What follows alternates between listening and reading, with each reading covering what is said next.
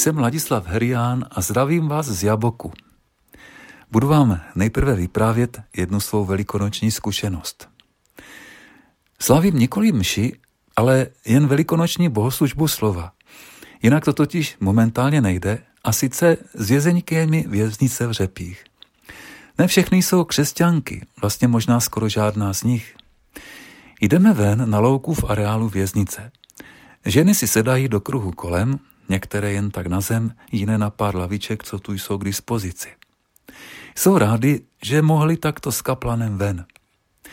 Já sice na částečný úvazek pracuji jako vězenský kaplan, ale v této věznici jsem poprvé, takže mne ženy neznají a já neznám je. Dovedl mne tu jeden kolega, protestantský kaplan Daniel. Mám ho tu totiž po období koronavirové krize nahradit, zatímco on bude k dispozici jinde. Uprostřed kruhu, který vězeňkyně vytvořili, rostou sedmi krásky. Jsem křesťan, povídám ženám, protože nevím, koho mám před sebou. Řeholník a katolický kněz. To znamená, že věřím v Boha. Třeba v něj některá z vás taky věří, nebo třeba věříte alespoň na něco nad vámi. To je ale jedno, to nevadí. Vysvětlím vám, jak to mám já.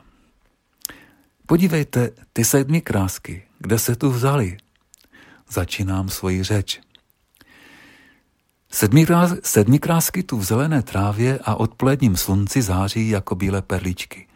Jsou to jediné květy, které tu ve věznici momentálně mají. Jistě, vyrostly z nějakého semínka nebo čeho někde pod zemí. Stačí trochu sluníčka, světla a tepla, trochu vody a živin, které jsou v půdě a najednou tu vyroste takový zázrak. Co pak ta sedmikráska není takový malý zázrak? Jednou jsem zkoumal, jak je to s tím Ježíšovým obilným zrnem, které, když v zemi nezemře, nemůže vydat plody. Řekl jsem si, kolik vlastně těch obilných zrn z jednoho zrna vyroste. Sedl jsem k počítači a nastartoval Google a hle, brzy jsem na to téma našel několik článků. Dověděl jsem se, že z jednoho obilného zrnka vyroste asi 10 klasů a z jednoho klasu je asi 60 až 80 zrnek. Tedy jedno obilné zrno dá 600 až 800 dalších zrn. No není to zázrak? Jistě, my lidé 21. století víme, že to je přece jenom souhrn chemických reakcí. Učili jsme se to, myslím, už v osmé třídě na základce. Já si z toho přírodopisu pamatuji jen fotosyntézu. Tedy, že se z celého toho procesu, na celém tom procesu účastní světlo. No ale pak se přidá i teplo, tedy slunce, no a voda a různé chemické prvky obsažené v půdě. Ale nevím, jak to funguje přesně, že jo? Jenže věděl Ježíš, že je to všechno jenom chemie a že to s těmi jeho polními liliemi je vlastně taky jenom obyčejná chemie? Albert Einstein prý řekl jednu úžasnou větu. Buď je všechno zázrak, nebo vůbec nic není zázrak. A také řekl, možná v jiné souvislosti, že rozhodující otázkou je nakonec to, jsme-li spojeni s něčím nekonečným, nebo nejsme. I o obilném zrnu nebo sedmikrásce nebo polní lílí tedy můžeme říct, buď je to všechno zázrak, nebo není zázrak vůbec nic. Je to jen obyčejná chemie. Já si myslím, že byť by to byla jen obyčejná chemie, je to zároveň i zázrak. Co pak není ta malá sedmikráska, která tu na nás ze zelené trávy svítí takovým malým zázrakem? Co pak je to jen taková nějaká chemicky vytvořená anonymní kytka? Co pak bychom mi nemohli třeba dát i vlastní jméno? Vždyť přece ani jedna z těch sedmi krásek není úplně stejná. Každá z nich je originál. Co pak nás každý z těch malých svítících zázraků nevybízí, abychom řekli, podívejte se na nás, jak jsme krásné? Jaký vlastně ta kvítečka, co tady dnes jsou a zítra možná nebudou, přinášejí užitek? Co pak tu snad nejsou jen proto, aby nám zvěstovali, že se v těch drobných stvořeních zračí celý svět? Že svět je krásný a že celý svět je zázrak? Co pak nám lidem každá z těchto světlušek nezvěstuje boží požehnání? Einstein by zde řekl, že je-li sedmikráska zázrak, pak všechno je zázrak. Pak tedy jsme zázrak i my, říkám okolo sedícím ženám, které se při mém povídání usmívají a možná v tu chvíli i zapomněli, že jsou ve vězení. Nejmladší je sotva 20 a nejstarší jistě daleko přes 60. A je zázrak i to, že jsme teď dnes spolu tady. A tak taky proto, že je to všechno zázrak a že jsme spojeni s něčím nekonečným, nemohu než nebýt křesťanem. Je to řečeno možná trochu komplikovaně, ale je to pravda. Je vlastně moc krásně vymyšleno, že Velikonoce slavíme právě na jaře. Že právě o Velikonocích Ježíš umřel. A mě vlastně vůbec nevadí, že se v profánním světě Velikonoce staly jen svátky jara. Oni totiž, myslím, Velikonoce s jarem docela hluboce souvisí. A to bez ohledu na první jarní úplněk, podle kterého se určuje termín jejich každoročního slavení. Ježíš o mrtvém Lazarovi učetníkům řekl, že on nezemřel, ale že jenom spí. Jakoby pro Ježíše smrt vlastně neexistovala. Jakoby tomu totiž bylo tak, jak je tomu s přírodou, která v zimě vypadá jakoby mrtvá, ale na jaře se ukáže, že to jen tak vypadalo, že ve skutečnosti jenom spala. A tak sama příroda zjevuje zároveň smrt i zároveň život, ale život, který je silnější než smrt – Smrt, která jen tak vypadá. A můžeme také říct, že nám příroda zároveň zjevuje i skrývá Boha, ve kterém spolu s ní my všichni spočíváme. Buď je zázrak všechno, nebo zázrakem není nic. Post illa verba, jak by řekl klasik, se můžeme podívat na dnešní evangelium, tedy Lukášovo evangelium o čtvrtku velikonočního oktávu, čtené na celém světě při dnešní liturgii.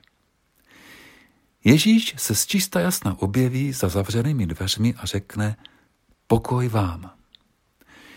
Jistě v tom můžeme hledat hluboké teologické poselství a uvažovat třeba o tom, co v hebrejské kultuře ono šálom a lechem znamená a co tím tedy Ježíš nebo případně evangelista Lukáš chtěli vlastně říci, což by jistě bylo na místě a v pořádku. Já si ale zde zároveň myslím, že je to tu možná docela prosté. Že Ježíšův pozdrav znamená to, co asi znamenal v běžném životě. Tedy asi něco jako čau kluci, nebo třeba ahojte. Jako když papež František po svém zvolení nepozdravil lidi obvyklým a očekávaným Laudetur Jezus Christus, tedy chvála Ježíši Kristu, nebrž obyčejným dobrý večer. Jakoby Ježíš skříšený chtěl říci, že mezi člověkem a Bohem je přece všechno tak prosté. Že přece není třeba dělat nějaké tanečky, hrát si na velká slova a oblékat se přitom do drahých zvláštních šatů. Učedníci jsou samozřejmě zděšeni. Myslí si, že vidí ducha. Ale Ježíš říká, ale no tak, podívejte se přece na mé ruce a nohy. Vždyť jsem to já, Dotkněte se mne a přesvědčte se, duch přece nemá maso a kosti, jako to vidíte na mě. Lukáš nám zde sice neříká, toto, Lukáš nám to zde sice neříká, ale je zřejmé, že na Ježíšových rukou i nohou jsou docela škaredé rány. Co může být krásnějšího, když se přátelé sejdou, než že si spolu dají nějaké jídlo a k tomu třeba panáka a dobré víno? Ježíš chce dokázat, že není duch, ale jistě chce zároveň také znovu nabídnout svoje přátelství. Lukášovo vyprávění tedy pokračuje takto. Když tomu pro samou radost nemohli uvěřit a jen se divili, řekl jim, máte tu něco k jídlu? Podali mu kus pečené ryby. Vzal si a pojedl před nimi. Já si myslím, že se určitě s nimi i rozdělil, přece by nejedl sám. Jistě bychom čekali, že nyní Ježíš začne učedníkům něco vyčítat. Třeba nějak takto. No to jste se teda pěkně vybarvili. Nechali jste mě v tom úplně sami. Úplně jste se na mě vykašlali. Zbabělci, ani pod křiž jste ze strachu nebyli schopni přijít. To Marie Magdalská, to je jiný formát, ta tam aspoň byla. Tam ne totiž na rozdíl od vás aspoň milovala. Ale vy, oč vám nakonec vlastně šlo? Jen o sebe samé? Nic takového však od Ježíše neslyšíme. Ani půl křivého slova.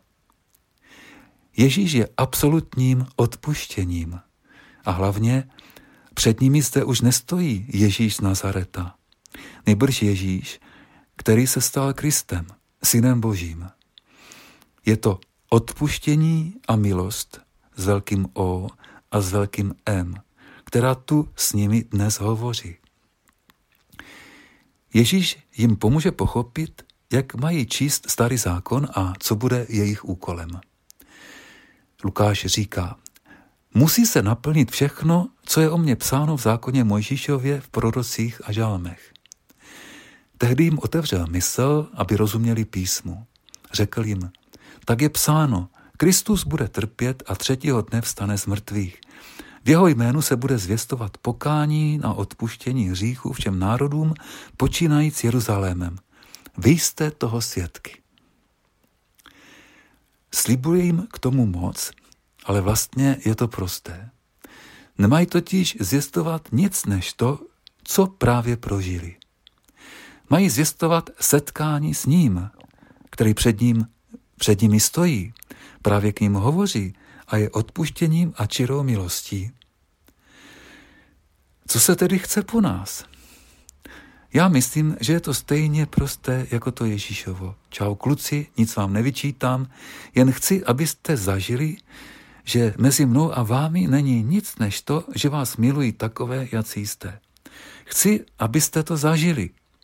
Totiž jen když to na vlastní kůži zažijete, budete o mně moci mluvit pravdu. Jen když to na vlastní kůži zažijete, budete o mně moci mluvit tak, aby vám to ostatní byli schopni uvěřit. Jistě, to všechno jsem vězeňkyním neříkal, ale viděl jsem, že jim při mých slovech září oči. Ještě si toho o Ježíšovi budeme moci říci hodně. Vždyť vzkříšením to přece nekončí. Vzkříšením to přece všechno teprve začíná. Ježíšovo skříšení je zárukou, že smrt nemá poslední slovo. Že to není tak, že naděje umírá poslední, ale že naděje neumírá nikdy. Jeden můj kamarád, husický farář Lukáš Bujna, napsal krásnou větu. Jestliže nevidíme světlo na konci tunelu, pak to neznamená, že světlo neexistuje. Znamená to, že ještě nejsme na konci tunelu. Buď je zázrak všechno nebo nic. Ježíšovo skříšení je zázrakem. Je-li však živý, pak je zázrakem úplně všechno. I to, že se nyní můžeme poslouchat a o něm se bavit. A vlastně i to, že tu vůbec každý z nás jsme. Podcast u Ambonu pro vás připravuje Fortna. U Ambonu se střídají Ladislav Herián, Pavel Pola, Josef Prokeš, Petr Glogar, Tomáš Roule a Petr Vacík. Slovo pro každý den najdete na www.fortna.eu, na www.prakjezu.cz a v podcastových aplikacích.